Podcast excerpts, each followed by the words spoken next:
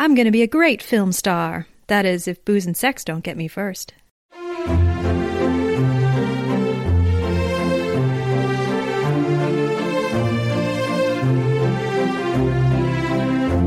Welcome to Your Pick, a film podcast. I'm Geneva.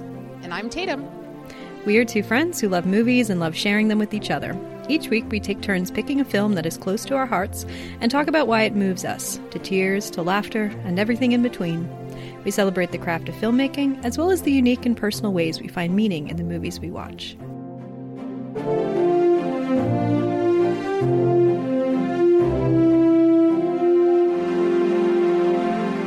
All right, welcome back, Tatum, to our podcast. Yes. yeah, have you been watching anything this week? I know it's been, um, as we've discussed in many of the previous episodes, it's been a bit of a uh, tough time at work. Not a whole lot of time for you to be watching things. So, yeah, I I have not watched anything this week. It's been it's been a crazy week uh work wise, but also got a lot of stuff going on in the personal life. So yeah, I've been trying to just like come home and chill and then go to bed. I've watched a lot of YouTube.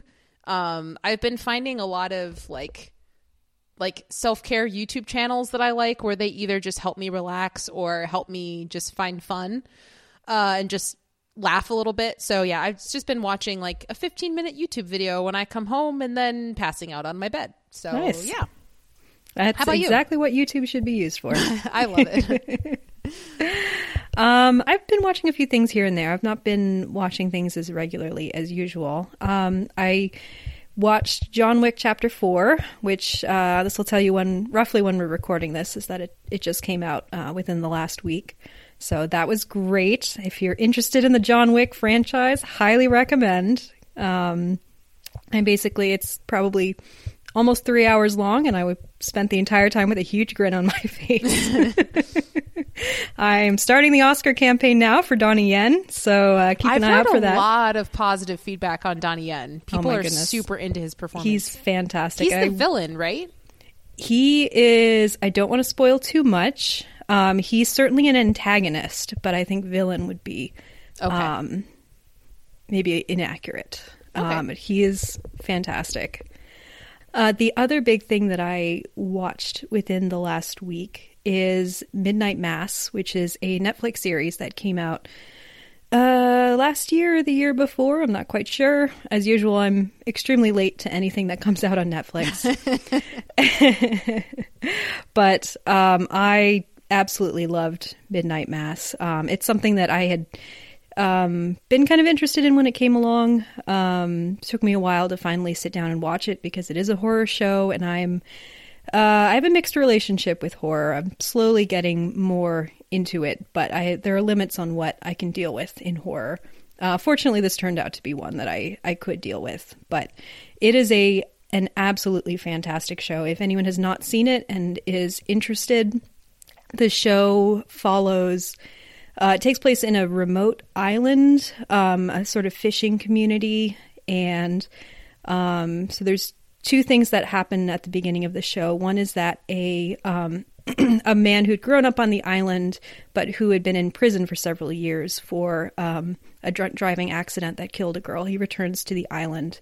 He gets out of prison, returns to the island, and is basically dealing with how to be structuring the rest of his life with this enormous weight of grief and regret. Um, he's now sober. He was a he's an alcoholic. He's now sober. Um, so trying to retain that and um, try yeah trying to come to some sort of um, process all of the the remorse that he feels and and find out whether forgiveness might be possible in that circumstance. But then at the same time, there is a new priest that arrives on the island. There's a, a Catholic church on the island that a lot of the the townspeople attend, and he's this very charismatic, uh, enigmatic figure played by Hamish Linklater, who's an actor that I've loved for a long time, and I'm so excited that he's getting more recognition through this series. Um, I don't want to spoil any more because there are a lot of twists and turns that it take, but it is if you have any interest in um, just themes of religion and its interaction with um, with horror, with doubt, with faith, with science, with um, sort of spirituality and existential questions of death and meaning and grief. Um, all of these things are explored in this series in, I think, a very thoughtful, even handed way. Um, there are many different perspectives that are explored through different characters, and I think the show does a good, t- good job of um, presenting these different views respectfully without coming down to completely on one side or another. So, yeah, Midnight Mass, really, really great show. Tatum, did you watch that when it came out? No, I um I actually don't know if I've ever heard of it, but it sounds really interesting. I'll have to I, I feel like at this point in my life, most Netflix originals I'm very meh on in terms of like I, I just I've kind of lost my faith in the quality of Netflix series, so I kind of don't even bother anymore. Mm-hmm. But if I hear recommendations, I'll I'm willing to check them out. And this one actually sounds sounds pretty good. So yeah, yeah, yeah, yeah. I definitely agree with you. I um what I think is so strong about this film or film series, it's a seven episode series, is the quality of the writing. It's written and directed by Mike Flanagan. And then the acting, all of the acting is uniformly fantastic. Um, I will say, I've complained about this before, but the Netflix kind of house style of cinematography really annoys me. there were multiple really? there were multiple scenes where clearly they had one lighting setup, and then they would just cut to different angles, and if an actor's face would be half in shadow, and it's not an intentional choice in the scene, it's just because they could not bother to light your damn actors' faces. no, like they are giving this beautiful art. monologue and doing all of this acting, and you can't bother to light your actors' faces. It drove me nuts. But um, that small quibble aside, it is a very, otherwise, a very well written, very a- well acted um, series. Nice. Yeah, I'll have to check it out. It, it definitely sounds like something I would be be interested in. Yeah. All right. Well, going from the dark and treacherous to even more dark and treacherous. All right, today on the show, you think are... that cabaret is even more dark and treacherous than the themes you were just talking about? Well, I mean, they're not dissimilar themes. Interesting. Yeah. Anyway, anyway. continue. All right. Today in the show, we are discussing the 1972 musical Cabaret, Bob Fosse's film adaptation of the Tony Award winning musical um, Broadway musical. The film stars Liza Minnelli, Michael York, and Joel Grey, with original songs written for the film by Kander and Ebb, a songwriting team who also wrote the original Broadway musical. Story of Cabaret is based on the semi autobiographical novels of Christopher Isherwood, a gay English expat who witnessed the rise of Nazism in Weimar era Berlin. So that is uh, 1920s, early 1930s Berlin. The film follows Brian Roberts, a young British philosophy student who moves to Berlin and meets Sally Bowles, a bubbly American performer at the local cabaret club called the Kit Kat Club. She dreams of becoming a famous film actress. Brian and Sally, who are played respectively by Michael York and Liza Minnelli, become friends, and eventually they become lovers, despite Brian's confusion over his own sexuality. Their friendship is eventually tested by the arrival of Maximilian von Hude, I think is how his name is pronounced, a wealthy German aristocrat who introduces them to the high life and eventually begins sleeping with both of them. When Max disappears, Sally learns that she's pregnant, and she and Brian briefly become engaged. However, Sally realizes that th- she could never give up her dreams of stardom to live as a professor's wife. When Brian discovers that she's had an abortion, he's at first angry, but eventually comes to understand her decision, and he returns to England alone. Running alongside the story of Sally and Brian, the film tracks the rise of the Nazi Party and growing anti Semitism in early 1930s Germany. A secondary plot follows the love story between Natalia, a wealthy Jewish heiress, and Fritz, a charming gigolo who's hiding his own Jewish heritage in order to be accepted by German society. One of the film's most fascinating characters is that of the MC, played by Joel Grey. As the master of ceremonies at the Kit Kat Club, the MC introduces and performs in most of the musical numbers, and his presence throughout takes on an increasingly sinister nature. At the beginning, the MC seems to break, speak directly into the camera and welcome audiences into the world of the cabaret. In here, he says, life is beautiful. At the end, he makes a similar statement, but it takes on a chilling, ironic quality when the camera pans over to show dozens of men in Nazi brown shirt uniforms sitting in the audience. All right, Tatum, had you seen Cabaret before? And what were your thoughts on this watch? So I had thought that I'd seen this movie, but if I'm being perfectly honest, I confuse this movie with Chicago a lot. Oh, interesting. yeah. and like I they're Understandable. In my, in my mind, they're the same movie until I start watching it and I'm like, oh wait a minute, this is not this is not Chicago. This is something Yeah. else. Um and I also kind of confuse this with Sweet Charity too, because you know, another Bob Fosse uh film. But anyway, so it turns out I had not seen Cabaret. I thought I had. Um, but I did not I had not. And I I here here's the thing. So point one, I loved this movie. I I really really really loved it. I think that there's a lot to um, admire here, and there's so much going on. Um, but at the same time, I do feel like this is a movie that I need to watch again uh, because there is so much going on in this movie, and I feel like on first watch, I was trying to figure out what was going on in between the characters in terms of like, wait, so I thought he was gay and that's why they weren't together. Wait, now they're t- oh wait, but now hold on, and she's Jewish. Wait, but he's who is she? It, it was. I feel like I was spending a lot of energy just trying to figure out who the people were and what mm-hmm. they were doing and why. Track their relationships with each other. Right. As opposed to, but I felt like there was so much other symbolism going on in terms of cinematography and costume design and the intricacies of the placements of the songs and how the songs correlate to what's happening in the story and how they transition. Like, I could tell that there was so much more going on here, which is, which definitely contributed to why I loved this movie because I had this strong sense of, there is so much to dive into here. Um, but at the same time, I wasn't. It, it, it, this was there was just so much going on that I I I think I didn't fully uh, grasp everything that it was trying to communicate. Uh, but I will I will definitely watch this again. I think that this movie is very well made. Um, I really I really thought that this was just a fascinating film to watch. I admire the craft a lot. Um, I didn't really want to like this movie because I'm not the biggest fan of Bob Fosse as a person. Um, but that aside, uh, I think that this is an incredible work of art. And I do have to say, this might sound like an extreme statement, but I literally went through the list online of all of the best actress winners.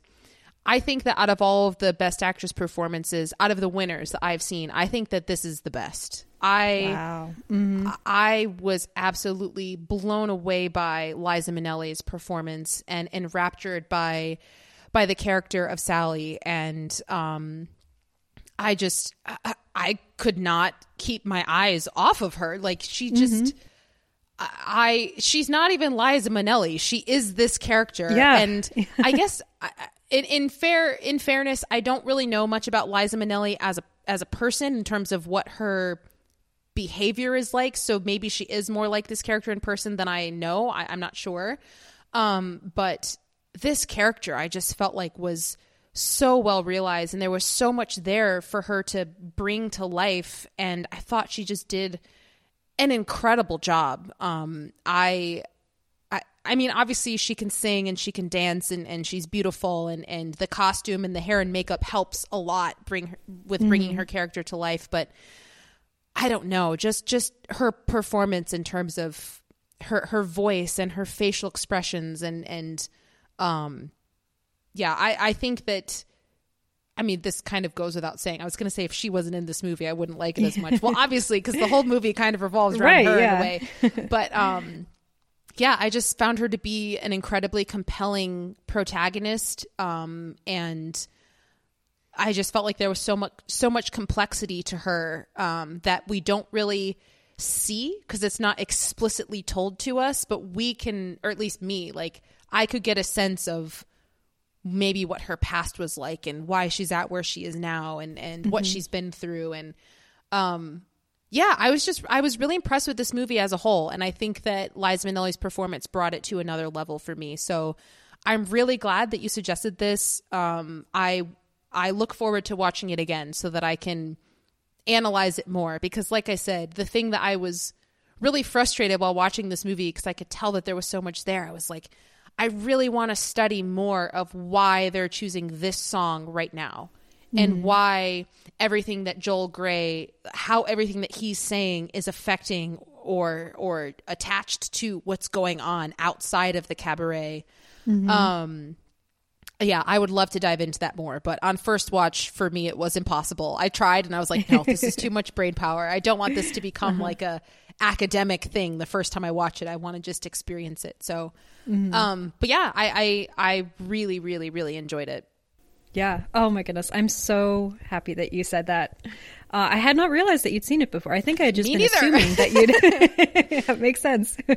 yeah. Um, obviously, for anyone who's not aware, Chicago um, also has Bob Fosse connections. I believe Bob Fosse was the director of the original when Chicago was originally staged on Broadway. Um, I should probably look that up to, to make sure I'm not um, completely um, misattributing it. But um, yeah, a, a lot of the sort of there there are a lot of visual similarities just because Bob Fosse's style is so iconic in terms of the choreography, in terms of the sort of lighting and costuming choices, his use of um, kind of black costuming, um, you know, uh, solid colors and um, uh, shadow and, and stripe and things like that. Um, you know, very very iconic and consistent within Bob Bob Fosse's Bob Fosse's oeuvre.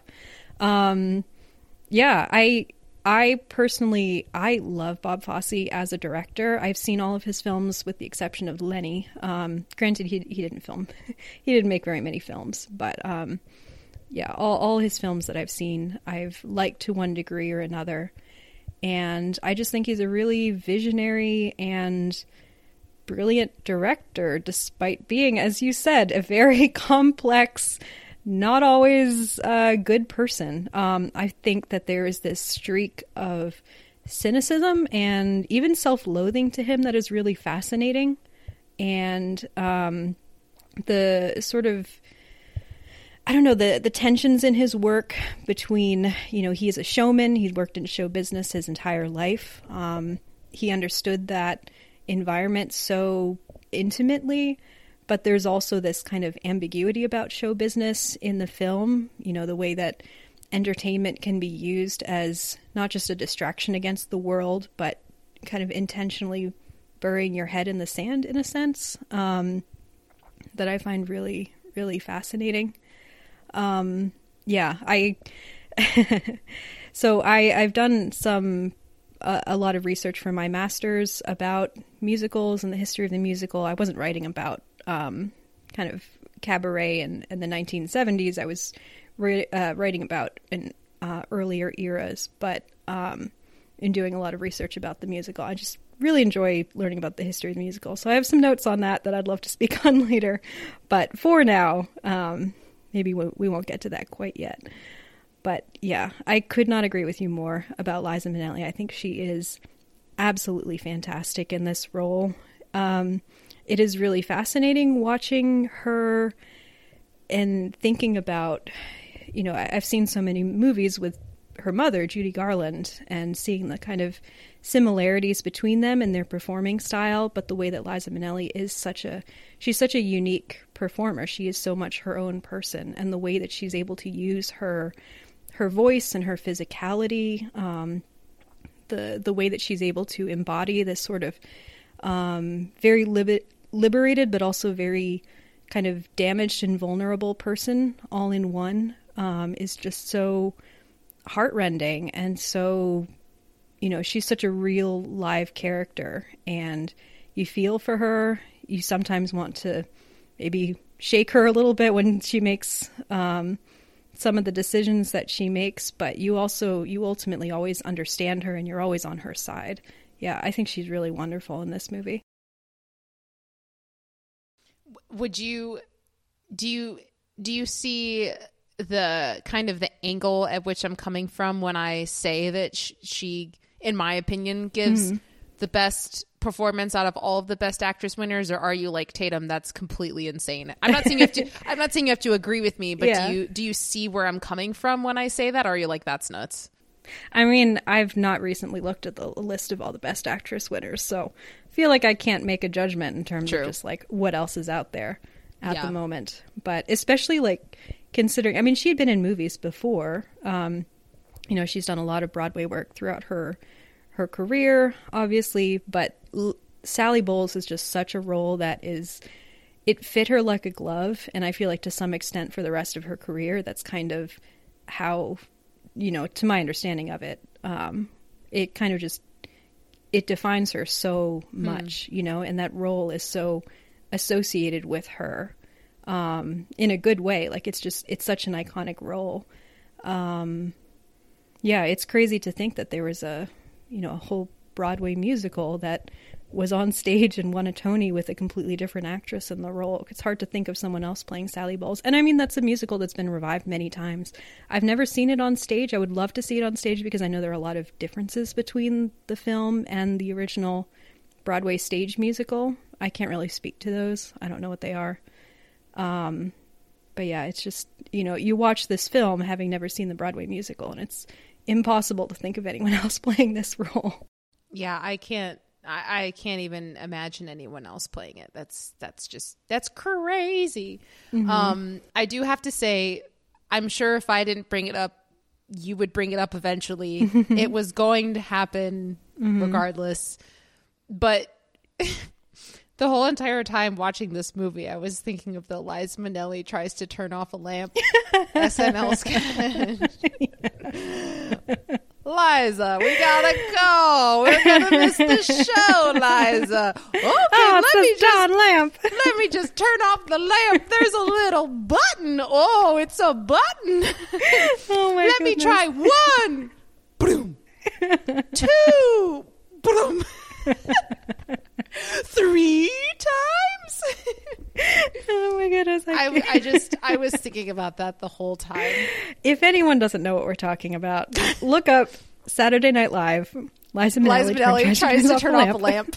it's Kristen uh, Kristen Wiig as Liza Minnelli, and it is it's hysterical. It's Well, just one of the greatest things I've ever done.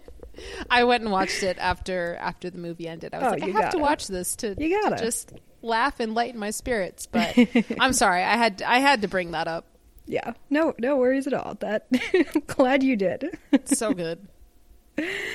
all right, well, um, yeah, we should talk about this movie a little bit. Um, I hardly even know where to start. Uh, so much happens in this movie. I mean, Mm-hmm. I I do not envy you right now. I do not know how I would break down this discussion. So uh, Yeah. I'm here It- for the ride. Thank you. I will say it was really interesting. So this is my second time watching the movie, um, and it was interesting, like you said, um, watching it a second time because the first time, um, things played for me. You know, cer- certain things would happen, and it would be, it was basically a reveal or a twist. You know, like the the reveal that uh, Brian and Max had been sleeping together. You know they they first seed in the idea that Brian is gay um then later he and Sally start sleeping together. And so my thought was oh I guess he's not. But then the reveal oh no he's actually bisexual or there's something else going on here. Um it was just I was not expecting that especially in the, a movie from the early 1970s and I think there's you know if you're when you're seeing it for the second time, it's probably a little bit more obvious in retrospect, but it just was something that I was a little bit, you know, I wasn't anticipating, and it was such an interesting wrinkle and development on his character. And then likewise, oh, go no, go ahead. I was just gonna say I also love how they do that reveal Mm-hmm. of how of how Sally kind of says it as a as a way to hurt him almost of like, Mm-hmm. well, we've been sleeping together, and then his response is, "Me too," and it it, it Yeah. wasn't it wasn't a moment where like she walks in on them or he tells her in a totally separate scenario. I just love how it's revealed of her being like, "I've been sleeping with him," and then he just goes, "So have I." It's like, oh dang, okay, all right. all of a sudden all of their interactions are given this new light and especially the fact that prior to this in um you know as the three of them are you know they're going out to dinner together max Mm-hmm. is taking sally shopping um they're at his country estate partying um, Brian is so often kind of quiet and sullen, and your assumption, which I'm sure is part of it, is that he's kind of he's jealous of Sally. You know, he's jealous of the Sally flirting with Max. He's jealous of the attention that Max is giving Sally. But with that reveal, you realize that there's actually more to it going on. That there's some part of him that he's been kind of repressing, and that maybe he's jealous.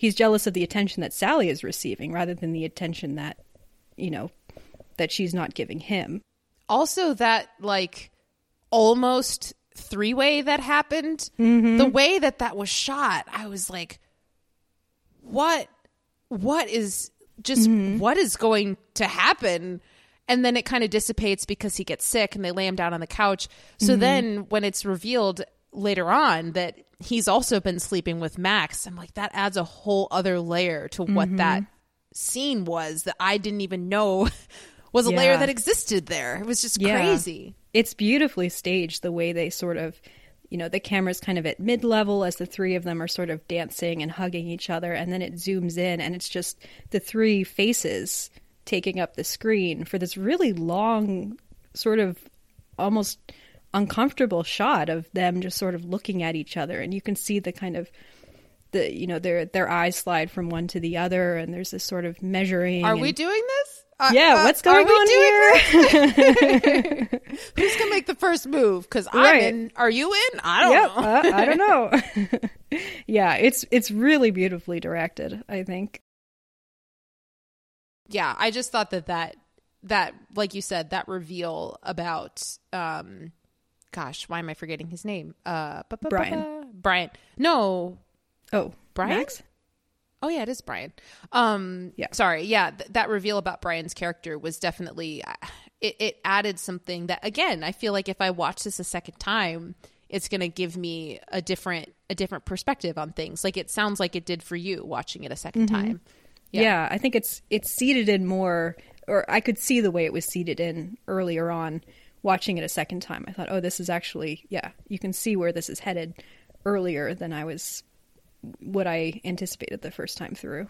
I mean, I felt like that. That's why when I say I was trying to figure out the relationships between people, it was very complicated for me because I felt like it was established that he was not into women, but mm-hmm. then he gets with li- with Sally, and mm-hmm. I was like, okay, so I guess I misinterpreted that wrong and then we find out that he's been sleeping with Max. I'm like, oh, okay, it's it's mm-hmm. both. He's he's bisexual. Okay, yeah, yeah. Okay, he's either bisexual or he's gay and Sally sexual.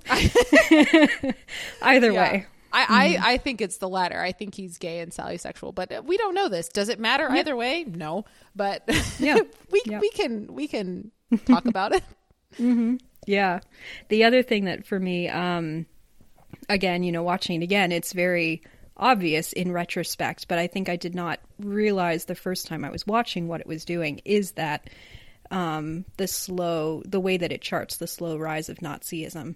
And so it kind of, you know, things would be happening here and there, um, but kind of in between the main plot. You know, you're not focused on these sort of what's going on in the wider world as as you know fits befits the theme of the movie. You know you're you're focused just on the main characters and their plot problems and their relationship dynamics.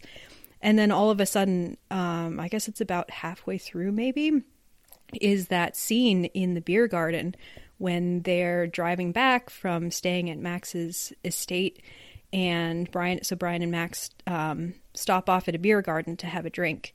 And this boy starts singing. And again, I think this is really beautifully directed. Um, it at first, you know, he's singing this song that sounds like this kind of oh, sort of sweet national anthem, you know, like a an Edelweiss to use another World War II era musical um, example, and it just focuses on the boy's face. But then it pans down, and you see that he's wearing the uniform of the Hitler Youth, you know, with the the Nazi armband on his his um, his arm. And it just keeps cutting between the boy singing and the faces of all of the people at this beer garden looking at him. And at first they're kind of blank and ambiguous, but then over time, all of a sudden, one youth, like it starts with the young people, which is fascinating. One of them stands up and starts joining in, and then another one does, and then adults start joining in, and all of a sudden, everyone is singing along with this Nazi Aryan propaganda song. And there's one shot that kind of looks straight out of like a Leni Riefenstahl, like Triumph of the Will, like he's at the the forefront of this crowd of people. And it's just it is so chilling and it is something that it really has stuck with me. Um, you know, in the the years since I first saw this movie. Just the the fact that it's happening at this outdoor, really brightly lit, beautiful, kind of idyllic pastoral environment uh, pastoral environment and then the like horrible nature of this propaganda song that's being performed and the way everyone is just kind of joining in it's yeah it's like it was like a shock to me the first time i saw it. I did not realize that that's where that scene was going and then it sets the tone for the rest of the film. Yeah i don't know. What were your thoughts on i guess that sort of side not side plot because it's kind of like a huge huge part of the movie but um, the way that that's depicted or, or that scene in particular. I I found that scene to be incredibly upsetting. Um, like I I I almost had to fast forward through it. I just mm-hmm.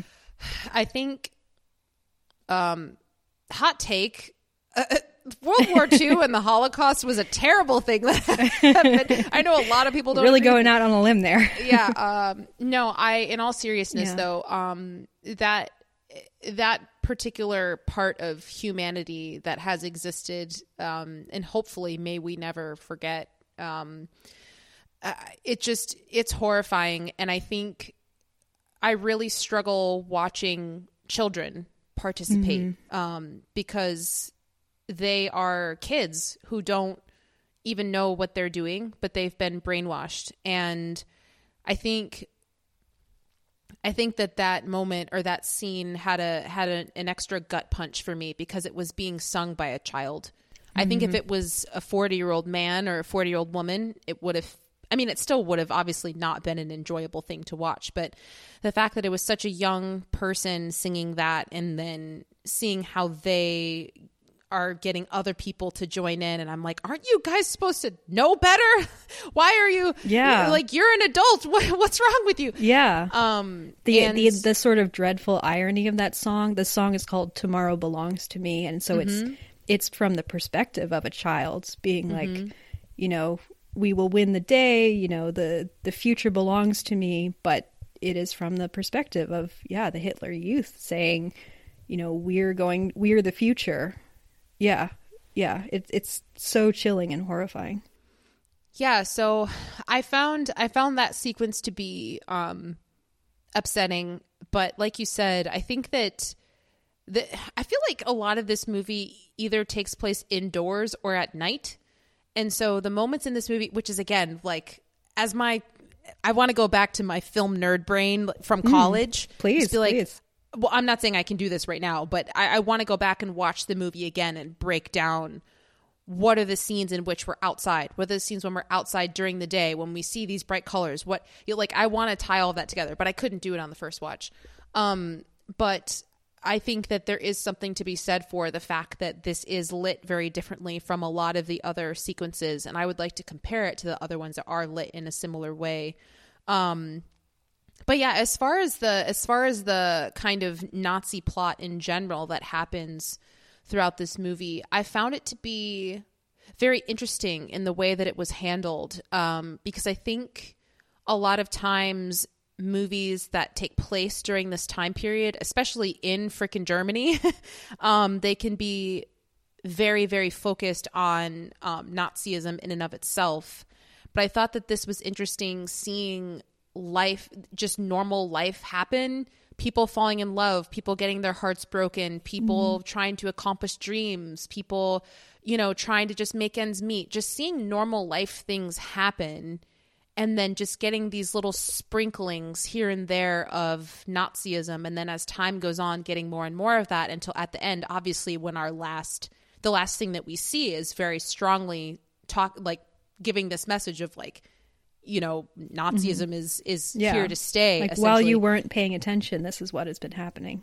Right, and so I found that to be just really well, really well done, and I thought I, I feel like I've seen that type of thing done before, but not necessarily from the perspective of well, I was going to say from Germans, but I guess Brian and Sally aren't German.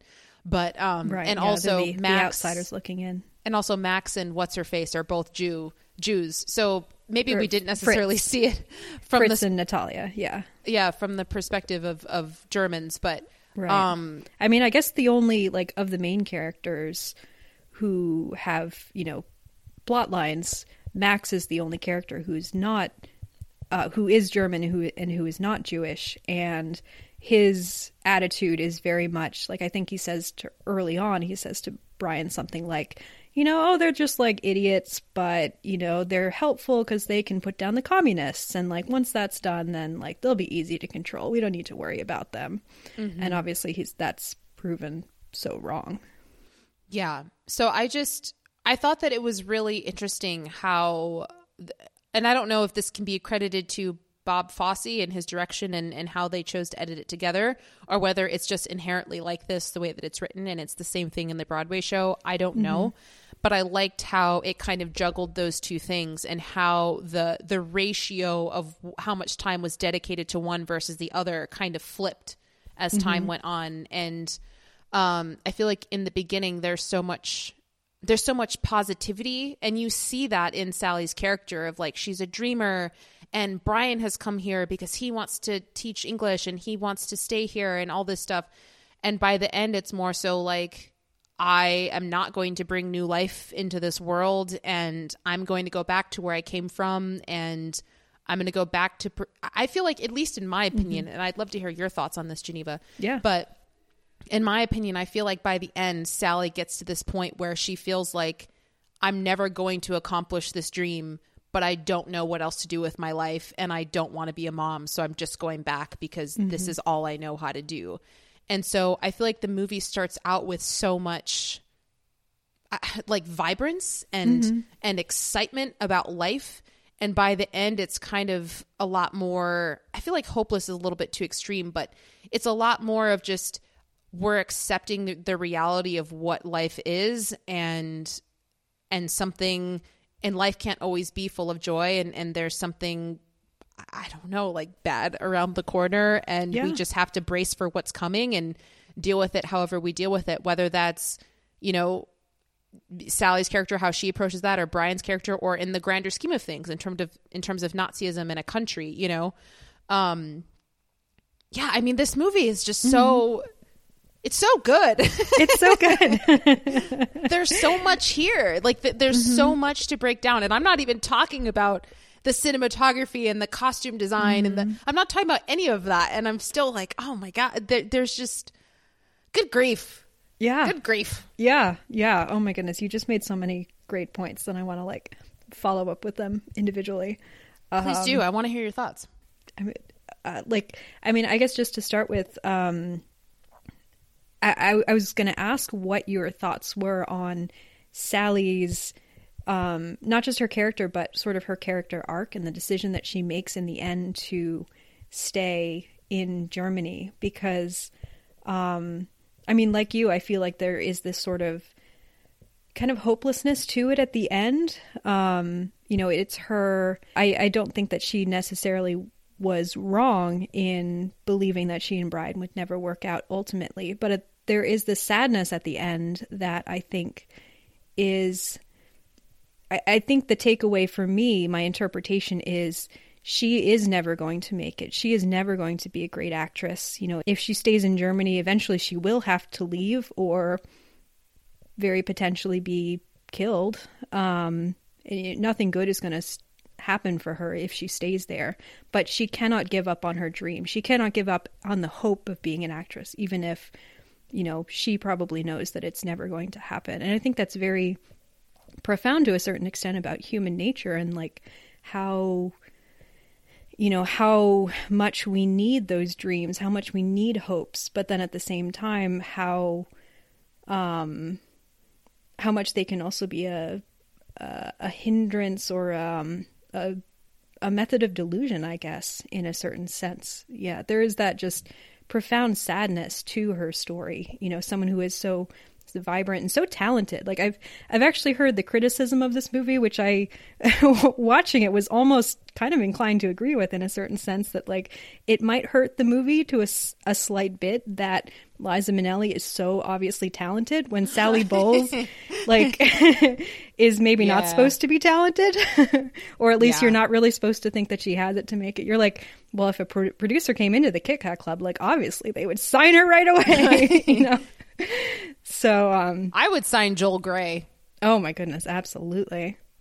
Yeah. yeah. Well deserved Oscar Oscar win for Joel Grey, which we should talk for about. sure. But um yeah, anyway, I sorry, I'm just sort of rambling, but um yeah, there is that beautiful beautiful just sadness and despair I think to to her story at the end. And I just that shot of her in that long purple dress singing on stage about how life is a cabaret and there's all this vibrancy to her performance. She's singing the absolute hell out of that song and like she has constructed her life as a cabaret. This is the life that she has chosen and it's both a um you know, it's both the way, the place that she feels most alive, the way that she's able to express herself, the thing that brings her kind of meaning and dream, the the things that brings her hope in life. But it is also something that kind of encloses her, um, to a certain extent. So yeah, I mean, as I said before, I think Bob, Fo- I really love what Bob Fosse is able to bring out of this material in terms of the kind of ambivalence about the role of entertainment and performance in the lives of people how it can bring yeah. good things but also bad things. Speaking of bringing good things and also bad things, I I found another thing that I really admire about movies, which is something I loved about The Banshees of Inisherin, mm. uh, which is another movie that I watched recently. it came out in uh, 2022. Uh, but I-, I love when movies are able to seamlessly juggle different tones of of of like positive emotion and negative mm. emotion, but somehow make them work at the same yeah. time. Comedy and, and tragedy. Found, yeah, and I found that this movie did that in lots of ways, but the two that I guess I'm thinking about right now are because I just looked at my notes and, and remembered I wanted to mention this, but I, I found certain moments of this movie to be very funny um, like there's moments when Sally is closing the door in people's faces in really funny ways, or just kind of saying things, and or or like that scene where uh, what's the lady's name who plays the Jewish like royalty or whatever? oh, Natalia, I think. Natalia, yeah. when she's like talking about her sexual problems, and Sally's like eating it all up, oh like she's just like, oh my, tell me the drama, tell me everything like but she's just mm-hmm. listening she's not even saying anything she's like i don't yeah. i just want to listen to your but anyway there's lots of moments that's funny because i actually sorry i just i have a slightly different interpretation of sally's reaction oh, during that scene but yeah we'll talk about it in a second but keep going yeah um but anyway so i found several moments in this movie to be genuinely funny but then there were also moments in this movie that were horrifying mm. like like like nightmarish and one thing that I'm recalling is again, which is why I want to break this movie down more and find out what does this mean and why is this here and why is it shot that way. But the sequence with um with the mud fighting in the beginning when oh, the two yes. women are mud fighting and we're cutting back and forth and and Joel Grey's like maniacally laughing and, and we've mm-hmm. got these flashing lights and, and red colors and people punching I was like, this is this feels like a nightmare. Mm-hmm. But I have no idea why this is here or what it's trying to say. All I know is I feel like this is a nightmare that I want to wake up from. and and there's several moments throughout the movie that that were genuinely scary to me and I just think that this movie does such a great job of juggling lots of tones that are seemingly opposite um but brings them onto this level playing field and again I can't like analyze and break down why and what and how they go together. Um, but just watching them without you know having done that yet i'm just like wow there's so much going on here and somehow it works i can't explain how it works because mm-hmm. i haven't made the connections yet but it works yeah yeah absolutely and i think um i think so much of why this um the darker themes have such a visceral quality to them is the fact that this is a musical. You know that just the the nature of the genre the nature of the form you know we're so conditioned to express expect a musical to be a you know bright happy thing um you know we're conditioned to I expect don't. to see I feel like most of the musicals I've seen at this point have me weeping by the end. That's true. Well, we can talk too about the like the nature of musicals over the last 50 years and how they all feel like they need to be subverting the expectations of musicals from the first first 50 years. But um I don't know, there's something about the the musical form that is so you know, it, it's either giving into the um the kind of happy escapist love will triumph um the good guys are going to win nature or it's consciously subverting it. And i think this does an excellent job of subverting it and of mm-hmm. just like oh man turning around that sort of escapism as a good thing to escapism hmm. as a horrific thing you know? Mm-hmm. Escapism as like an intentional evil act in a sense. And like i don't want to go too far down that road um because like in general i love musicals and i think escapism serves an essential function in um in our entertainment world and in our lives. But like this musical specifically is raising those themes of um the way that we can use um i guess just pleasure and hedonism and um yeah escapism i guess not to keep using that word but as an as an intentional way to disengage from the world and the damaging effects that that can have Well, it's interesting because I found myself at the beginning of this movie. I just kept thinking, man, I would love to go to one of these shows. This, just, this like just looks like so much fun. And then by the end, I was thinking, um, I actually don't think I want to go to one of these shows. I don't think I want to go anymore. yeah i mean it yeah it looks like it's a it's a great time like if you're if it's pre the rise of nazism like i'm sure you go out and you have Right. an absolute blast yeah. yeah yeah And speaking of of which, uh, in terms of the cabaret show itself, because I feel like we haven't talked too much about like the cabaret aspects of this movie so far, but um, I- I just think that um, I think the choreography. I mean, it's Bob Fosse, so Right. Duh. But I think the choreography is just so good, especially especially in that. Um, I think it's the the the first the first number that we see that has Sally in it, the one where they're all on the chairs. Yes. and there's that is an moments- absolutely iconic sorry, I just have to like mini like that is such an iconic number. I I prior to watching the movie, I had watched it on YouTube so many times just because this number is so magnetic and fascinating to watch. It's called Mein Herr, I think. Um and yeah, it's just the just the elements of like a woman in a black sort of suit and tights and a chair. Like that's all you need and then you're you're in. You know, you know exactly what it's referencing. It is yeah, iconic. Anyway, sorry, continue. Yeah, I I mean, I agree with you. Um, but I the thing, I mean, I I was going to say the thing that I love about it. I, I love everything about it, but the thing that really called my attention was there's these moments, there's these beats in the number where it's just like t- t- t- and when that happens, they all rotate their feet at the same time, or they all clap, you know, like put beat their hands on their legs at the same time. Or I just, I don't know. I just loved those moments when it was like we're all doing the same thing at the same time for these few beats, and also just just the differences in the singing tone. How we're singing really high and then we're dropping low, and then we're singing. I was like, ah.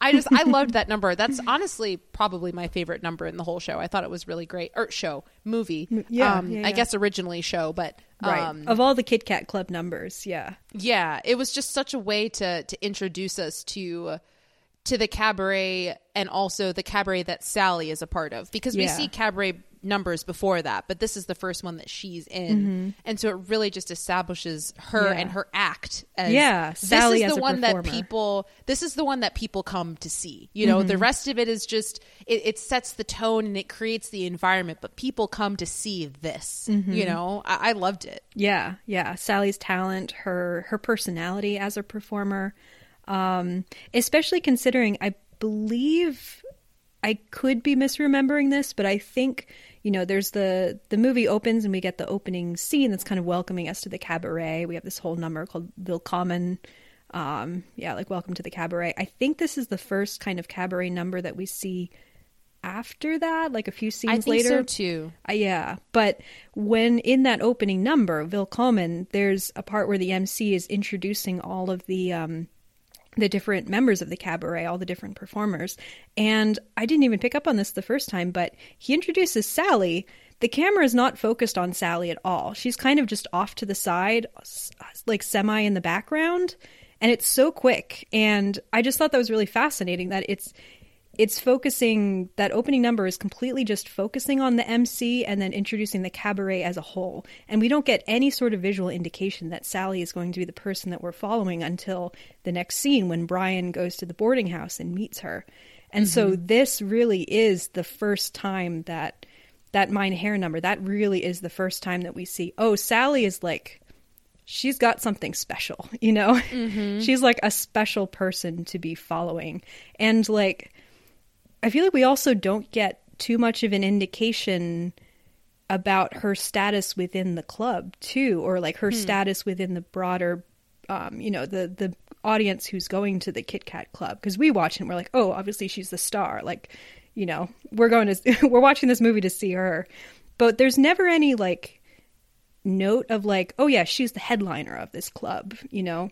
It's just she's a performer within this club you know? There's no and and so with with that we also don't have that sense of will she ever make it as a as a film star?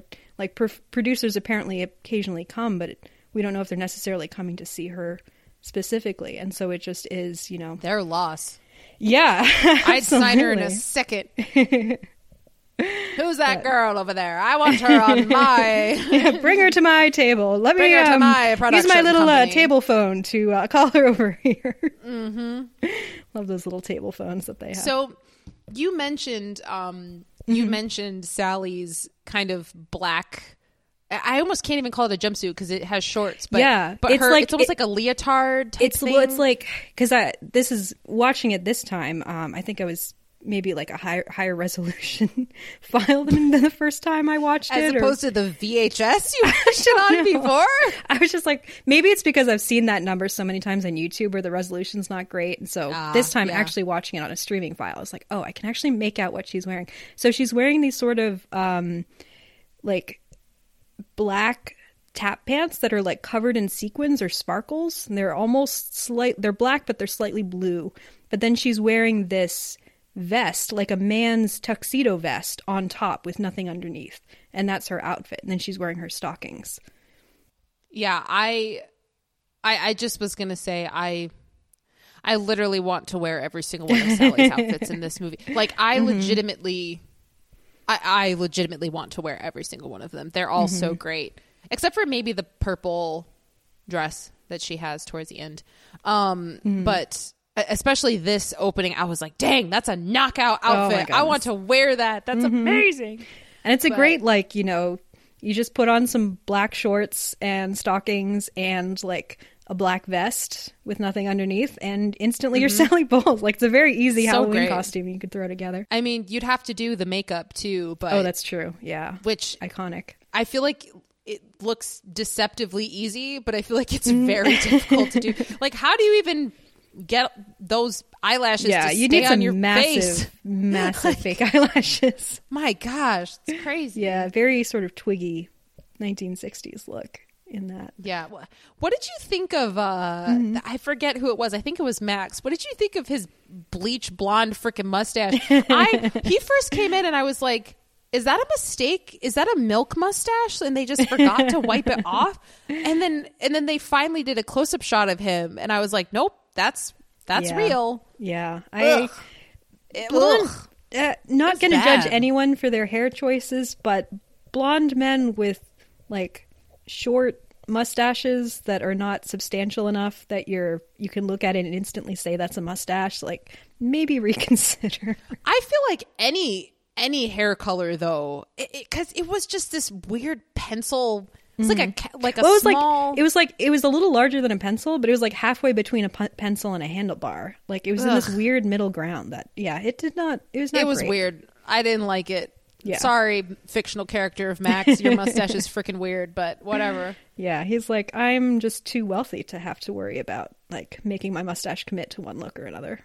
And kind of going on a little tangent, but related to Max, one thing that I loved about this movie, I, I just love it. I love it when I see characters repeat things because I feel like it gives me an idea of just like who they are as a person and how often do they say this? And did and we kind of discussed that in Straight Outta Compton when uh, Paul Giamatti's character like repeated the same line over and over. Oh yeah. and and i found that here again too because sally when she when she first meets brian she has this line of like you don't happen to have a cigarette do you i'm desperate and she goes down this line and then the first time she sees max she says the Mm-hmm. same exact thing and i'm just like is this her line that Yeah, she uses it's her to flirting kind of line. get man into her like into her zone and i was like this is so it just gives me a peek more of a peek into who she is before we got to know her in this movie you know Mm-hmm. um gosh i feel like if we're already at 56 minutes but i feel like we or i could spend this whole podcast just talking about her character and, and things that i think aspects of her character of who she was and how she came to be Mm-hmm. Yeah. and, I mean the fact that there's so much the fact that she is apparently the daughter of this pretty wealthy, prominent, like politician ambassador, and um, who seems to be neglectful. I mean, she has this in- incredible speech where she talks about how he really tries to love her, but he just doesn't like her very much, and it's so beautifully delivered.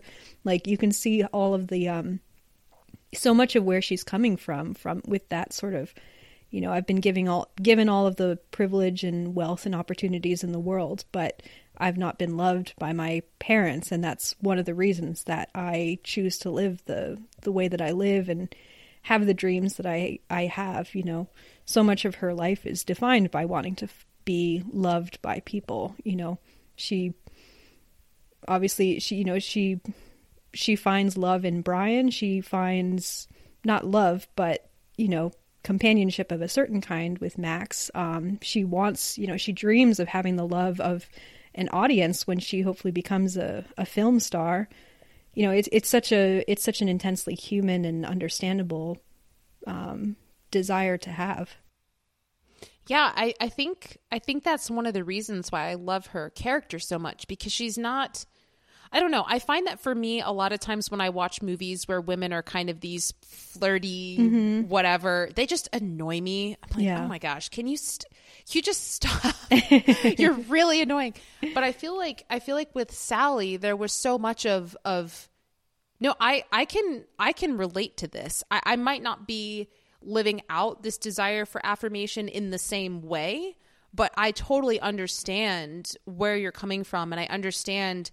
I guess like the decisions that she's making feel feel like feel human to me. I feel like these are like you were saying natural responses or natural emotional desires that people have and because it was rooted in kind of natural human emotion, I was able to connect with her more and not just be like, shut up, stop, Yeah. stop flirting with everyone. You're annoying. Like, don't you have enough attention? Yeah. Mm-hmm. You already know you're the coolest person in every room, so just stop. You know, but I could, I could see, I could see the cracks in the facade. I could see how. I mean, you're saying that she's craving love. I don't. I don't think she's craving love. I think she wants affirmation. Mm. Um, because she gets love from Brian, but then she learns that's not ultimately what I want. Like I like you said before, I could be fine with this for a little bit, but in the long run, I'm just going to, you know, I I can't this is not where I'm able to stay. Yeah. And so I think that she wants more of the just affirmation from as many people as she can get and a lot of times because of her because of her character and, and who she is and where she works and, and her emotional um, temperance and all that stuff it happens to be men a lot of the time um, i did find myself when this movie ended i found myself wondering again because i was so i was so i loved this this character of sally so mm-hmm. much and i found myself thinking at the end where does sally go from here because she's going to age out of being this mm-hmm. beautiful cabaret star. You know, she's not going to be able to do this forever. Mm-hmm. So, you know, in 15 years or 20 years or I don't know how old she it doesn't it doesn't yeah, matter say but like say early twenties. I don't know. yeah. Like in the future when she can't do freaking splits on a chair anymore. Because it all it comes for all of us. Um but when she can't do that anymore where does she go? You know? And i don't see her settling down and, and being a mom with kids. But what does that mean? I mean arguably we could say she's not even going to live that long because of because of the holocaust. But but theoretically if she was Yeah. going to continue on like i just was so invested in her as a character. I was like ah! Yeah. I want to continue going on this journey with you. Like I, I want to see, I want to see where you go from here. Yeah. But, Make yeah. a sequel. Sally Bowles. No, don't do that. It'll ruin it. Don't No. do that. I like well, the obviously you couldn't get Liza Minnelli, so oh, that'd be cool. Like Liza, Sally now in her seventies. like, what is she doing now? Um, yeah. but Yeah. speaking of, I guess we- this what is like the wondered. last. This is the last note I have Mm-hmm. regarding Sally, but um, and it's it's just a brief one. But I'm definitely gonna steal that idea of like standing by a really loud train and screaming as it goes by. I just was thinking that's a brilliant, brilliant idea. Uh-huh. Because I've had friends tell me before, they say, Tatum, you know, have you ever just gone somewhere and screamed? It's really therapeutic. I'm like, guys, I live in Chicago. There is nowhere to go. like, there is no open space Yeah. where, like, you know, unless I, I suppose I could drive three hours and go to a cornfield and pull over on the side of the road, but that's a big time commitment just for a little scream. Mm-hmm. Yeah. So, no, this is something I've legitimately thought about and been like, I would love to do this, but literally, where could you go? Because I would always be afraid that wherever I was, even if I thought I was alone, someone would hear and think I was dying. no, so in um in college actually, um there was a really great tradition that we had where there was a particular hall that had a courtyard and the idea was that we called it we called it the Holder Howl because it was Holder Hall.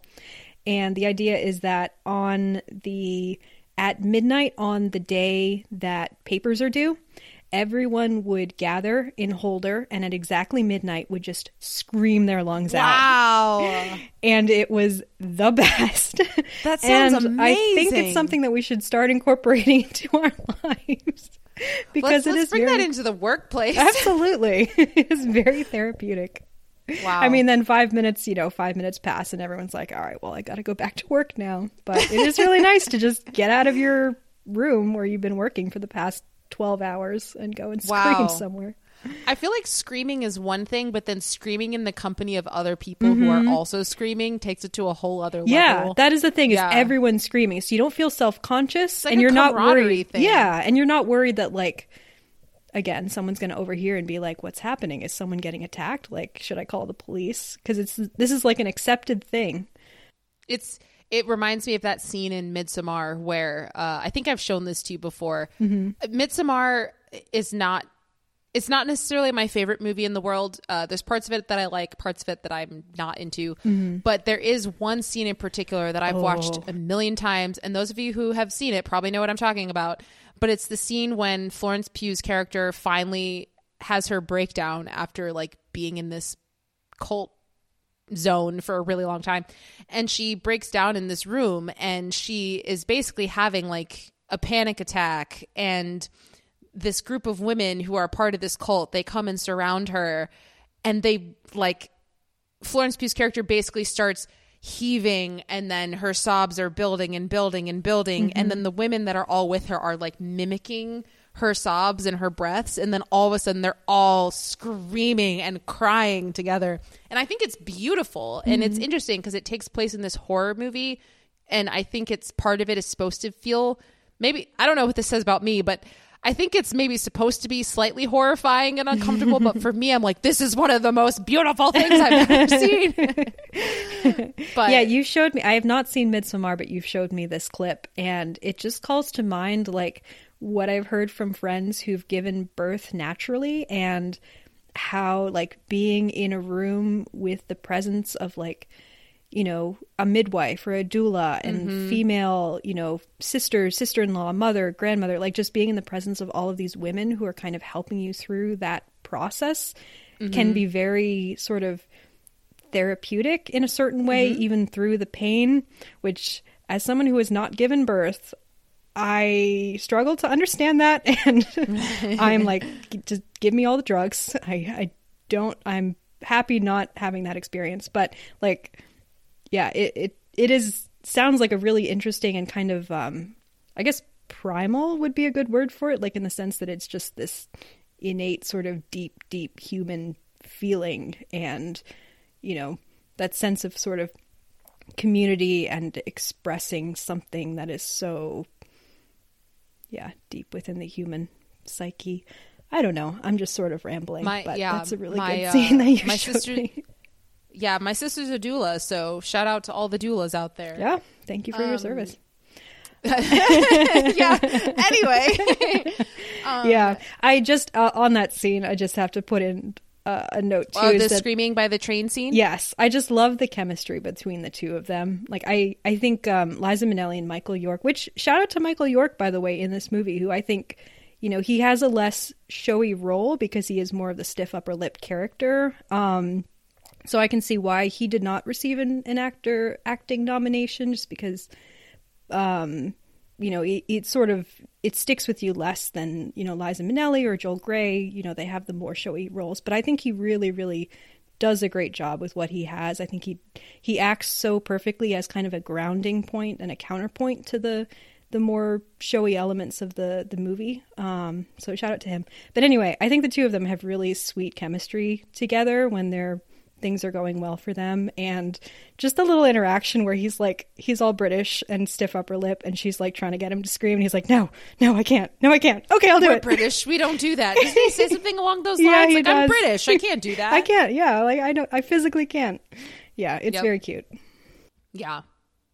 So, Geneva, I don't know. I don't know if there's anything else specific that you want to talk about. Because for me, yeah i guess the the I two other things i wanted to bring up well i first i, I just wanted to Also, say, if you uh, want to go on your tangent at any point about Oh yeah, like, the history of well, whatever, that's what I also wanted to do. Okay. I guess just in terms of the plot, we haven't really spoken too much about the Fritz and Natalia um, subplot, and I mean it's not a huge subplot. We've touched on it a little bit already, but um, I had completely forgotten about it from the first time I watched it. I mean, it does kind of just abruptly end. It's like, Yeah. oh, they're married now. Okay.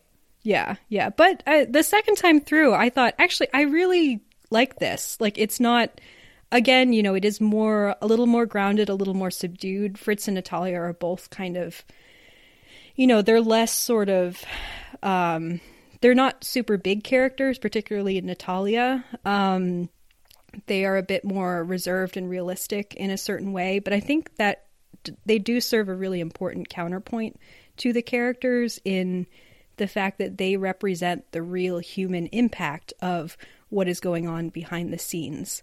Um, and so when they're getting married at the end, you know, it's like on the one hand, oh, happy ending. The two people who love each other get to be together. But you're also watching it and you're like, oh no, these two are potentially doomed. Like, at the very least, hopefully they will be able to flee Germany before anything happens and they will have to completely restart their lives with nothing somewhere else. Or if they're not able to, I mean, Fritz is essentially risking his life and potentially signing his own doom by um, admitting his heritage in order to be with Natalia. Like, it is very, it's beautiful, but it's also just so sad and and there's so much uncertainty to the end. So yeah, I, I really like them. And I, I mentioned before I had a slightly different interpretation of the Sally and Natalia scene. I think that's just Yeah, because tell me what it is because for me, I was just like, she, she loves she's this. eating up the drama. Yeah. For me, what I read it more as, and maybe this is not like, I think you can probably read both of these things at the same time. No, one was- of them is definitely right, and the other one is definitely wrong. I was reading Sally's reaction as being kind of at a loss for what to do and being completely unable to cope with the fact that there is this woman in front of her who was impacted by the advice that Sally had just kind of like, you know, tossed off, like assuming that all people are kind of like her, that she would just appreciate a man who's more like forceful and is like pouncing, I guess is the word they use. Um, it seems like it was mutual, the the sex that they had, Mut- but like mutual pouncing. like it was not it, it caused a lot of confusion for Natalia and hurt and I, I think that Sally sort of realizes I read it as Sally kind of realizing that like she there's this person who is very different than her and is feeling very different things and she doesn't know how to react or how to cope with it. And she i think to a certain extent sally really struggles to deal with negative emotions at all. Like natalia starts crying and sally's like i i'm terrible when people cry. Like i don't know what to do when people cry which i think is very consistent with sally's character. And so yeah like i think part of it like especially at the beginning is her being like oh yeah tell me all the drama tell me all the deets but i think there's also this like oh oh maybe there's like there's more happening here than i thought at first and i really don't know what to do well, I, I would agree with you. I think that there is a transition. I think, at least from my opinion or from my perspective, I see her in the beginning being like, Yes, tell me, tell me everything. But then yeah. as she starts to see how genuinely upset mm-hmm. um, Natalia is, then you see her being like, Oh shit. Oh shit. Yeah. Wait. Wait, wait, what? I don't know how to respond to this. I don't know what to do.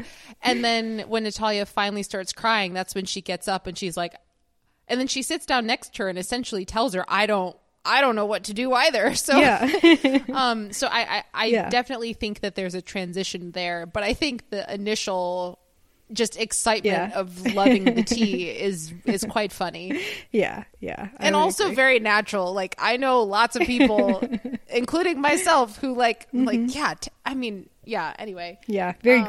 Tell me more. Tell me more. Yeah, yeah. Um, so the only other thing that I really wanted to touch on anyway was just my little nerdy corner about the history of the movie musical and just some like general thoughts I have and I shouldn't be like framing this as if I'm going to give like all right class take like, out your notebooks no. and uh you'll be quizzed you'll be quizzed next Tuesday yeah this is not like researched and cited this is just sort of like general knowledge that I have um if anyone is interested I might be wrong on a couple points, but I don't know.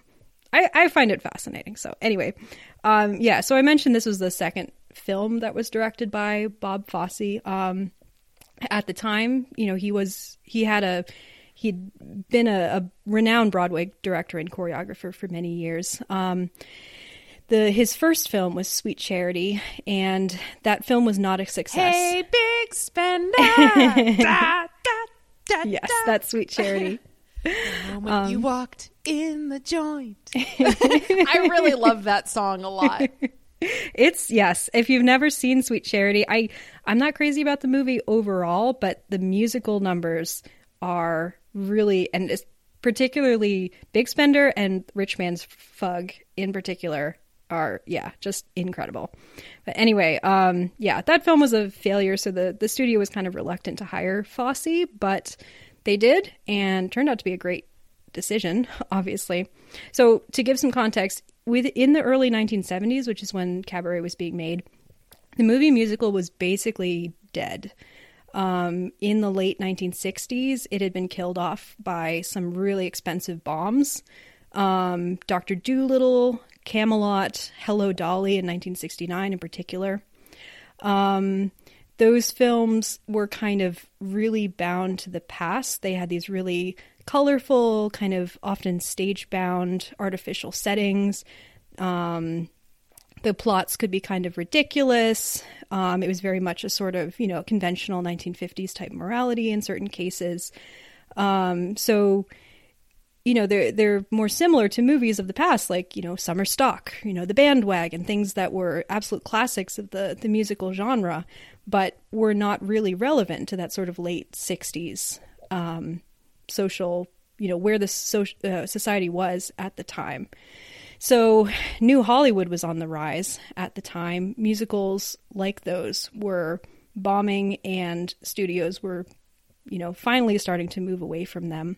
Uh, if you're interested in learning more about this, there's a really great book called Roadshow The Fall of the Film Musicals in the 1960s by Matthew Kennedy. So, New Hollywood is on the rise. Um, the studio system is basically collapsed. Movies like Bonnie and Clyde, Midnight Cowboy, The French Connection or redefining what movies can look like and who the protagonists could be.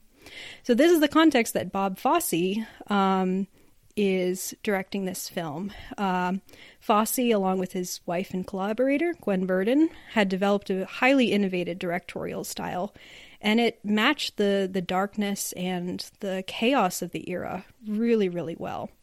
So unlike as we've talked a little bit um, already, unlike most of the classic fantasy musicals of the 1940s and 50s, um, in which characters in the middle of a scene could just burst into song, and that was assumed, you know, this is happening.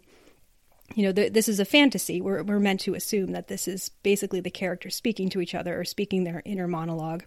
In Cabaret, all the musical numbers are diegetic, which means they exist within the world of the film and so it is separate from the storylines of Sally, Brian, Max, Fritz, Natalia, etc.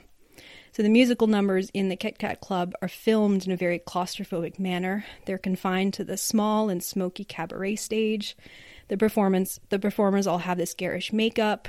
Um, there are these highly sexualized comedic routines, and the effect of this is that it provides this sort of escape from the violence and poverty of the world outside, but that is intentionally hollow.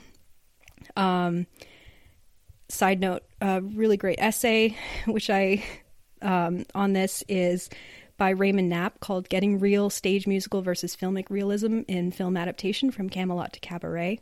Um, he talks a lot about this sort of transition. So, Bob Fosse, building on uh, some of the the techniques and styles that he'd shown in Sweet Charity, he uses the numbers in the Kit Kat Club to basically revolutionize, or at least kind of change tack in the way that dance is filmed on screen. So in the musicals of Fred Astaire or Gene Kelly, uh, what they're doing is they're using these long takes and these gliding camera movements to showcase the performer and the movements of the performer. So the camera is moving, but it's it's moving in tandem, and the idea is to show off what the performer, the performer's whole body, and what they're doing. By contrast, Fosse intersperses full length shots of the performer with lots of quick takes of isolated body parts, faces, hands, or legs. Um, or he's cutting between the visual of the performer with a montage of events that are happening outside of the club. Um, in many ways, this is kind of anticipating the visual language of the modern day music video. Um, for that, I would suggest a really, really great book called Dance Me a Song by Beth Genné. Um, she talks about the um, the directorial style of Fred Astaire and Gene Kelly and George Balanchine. Fascinating book if you're interested in this. Anyway, um, so the frequent cuts that Fosse uses allow the editing to create a visual rhythm that complements the rhythm of the music itself. And so that really helps to create the chaotic, kind of intense, nightmarish quality of many of the cabaret numbers that we discussed. So, this film, there's just this general feeling of hopelessness and cynicism that pervades it, um, both in the real life numbers and then also in the way that that contrasts but complements the, the musical numbers. And this suits, suits the setting of the story really well because this is, you know, Germany of the 1930s. It's a nation that's about to be plunged into this decade of absolute madness but it also spoke to the relevance of the audiences of the time that the movie was coming out. You know, this late 1960s, early 70s era, all these social concerns that are emerging, all of this upheaval that's happening.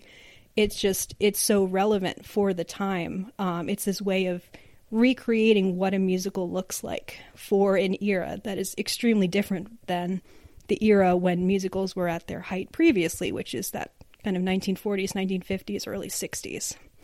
So, anyway, that's my little nerdy corner about what I find fascinating about this movie from the perspective of the history of musicals. Nice. All right, so I guess we should probably start wrapping this up. Is there anything else that you wanted to say about this movie before we get into the um, legacy and awards? Yeah. The last thing I just wanted to say, which we don't necessarily have to talk about, but I just thought that it was really um, just to use a word you used earlier in the podcast, I thought it was really chilling that uh, during the credits there's no sound at all. Because this movie is very loud, there's a lot of music, and the opening is you, you have the same thing you're looking at visually in terms of the reflection in some sort of mirror, like warped mirror type of thing. But the beginning, it's so loud and energetic. Mm-hmm. And then at the end, you're looking at the same thing almost but it's completely silent. Mm, and I just yes. thought that that it's like if you didn't, if you weren't being left with a negative feeling or, or just like a feeling of of dread, I guess. Yeah, yet, that's such a good. You're definitely it. feeling it now by the time the credits uh-huh. come around. Um, and I just found that to be a very, um, just a very, a very, what's the word I'm looking for?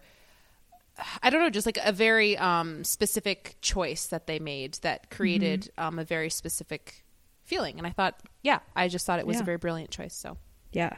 Yeah. No, that's that's such a good point. And I have to say too, you know, going along with what I said earlier about how I I really really love Bob Fosse, the the movies that Bobby Fosse has directed. Um, I cannot wait for you to watch all that jazz, and I cannot wait to rewatch all that jazz. Yeah, and can I also just put out there? I feel like I would be remiss if I didn't mention this. Hmm. Uh, if anyone's interested in Bob Fosse, there's an excellent uh, FX show Oh, yes. limited series that came out a few years ago called Fosse Verdon, starring uh, Sam Rockwell and the brilliant Michelle Williams. Hmm. Uh, it's it's very very very well done. It's a limited series, so it's easy to uh, watch quickly. Uh, but yeah, it, it tells a lot about Bob Fosse and kind of his his growth in in fame and his personal life with his partner.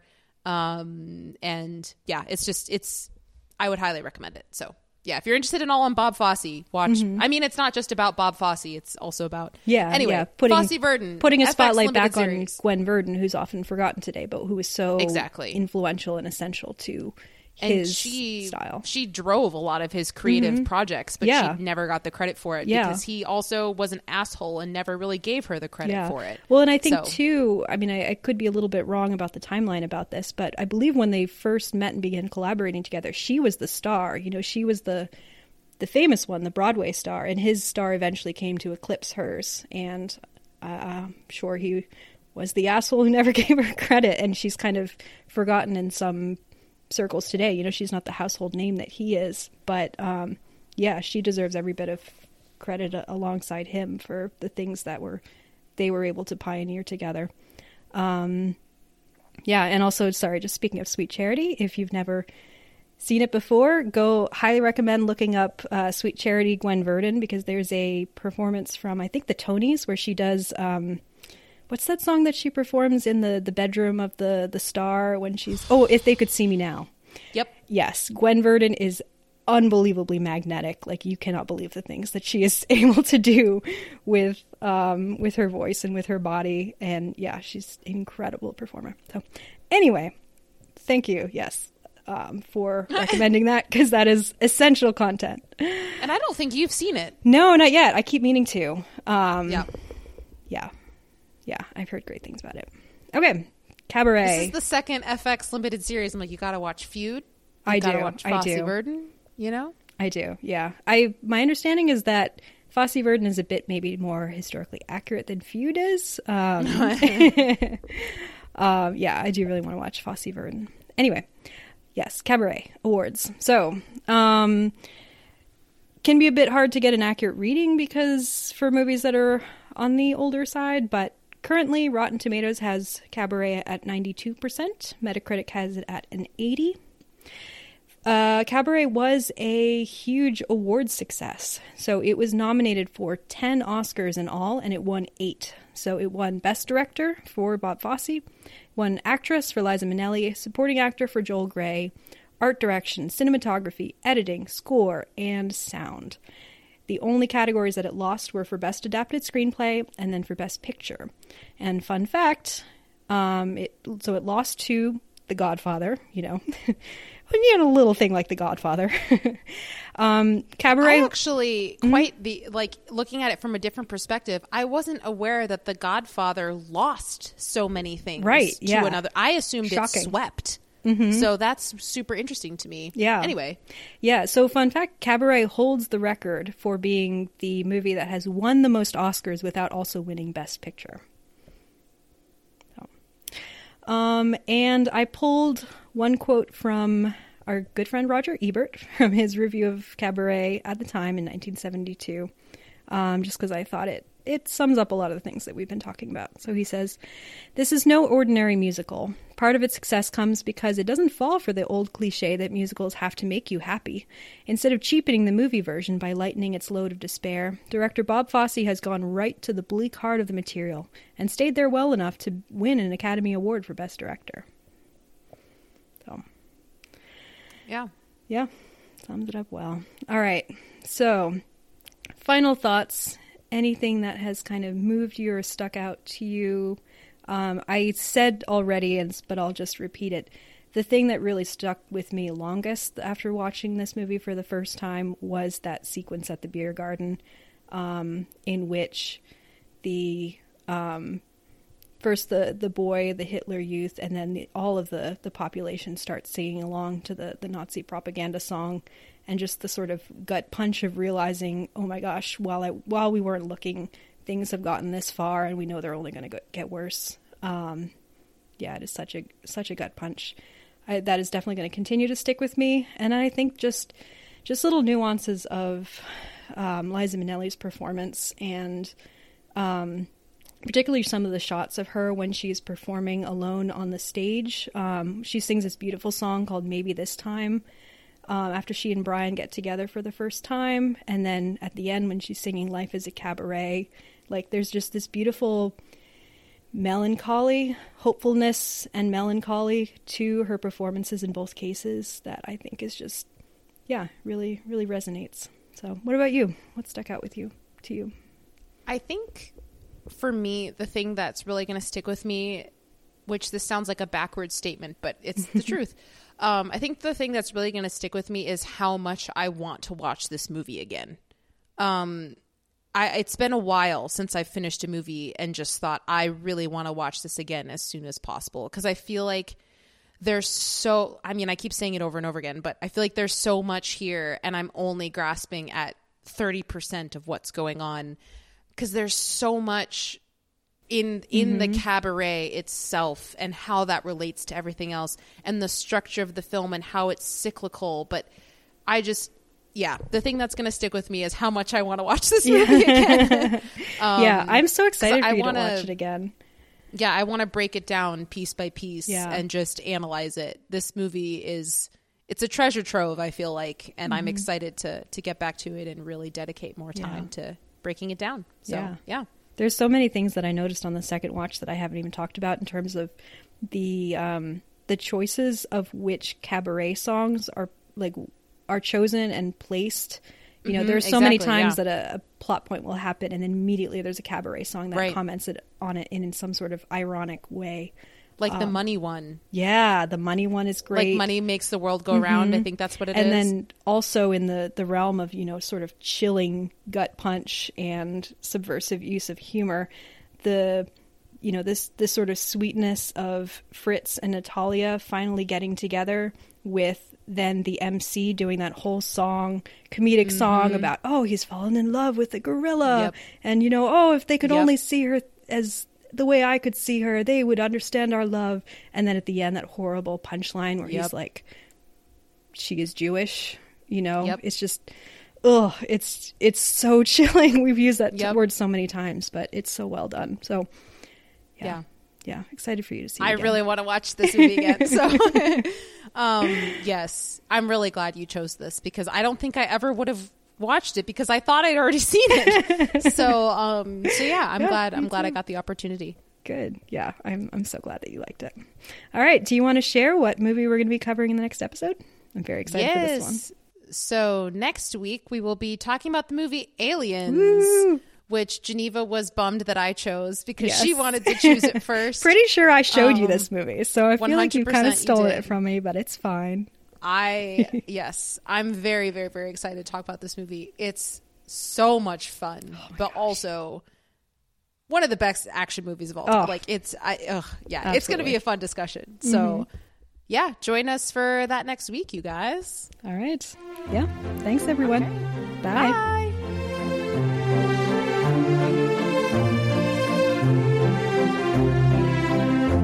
Thanks for listening. If you want to get in touch with us, you can email us at yourpickpod at gmail.com. Our theme song was composed by Joel Rushton, and our podcast graphic was designed by Kara Shin. If you like this show and want to hear more, please rate and subscribe on your favorite podcast platform. We're excited to have you on this journey with us. Until next time.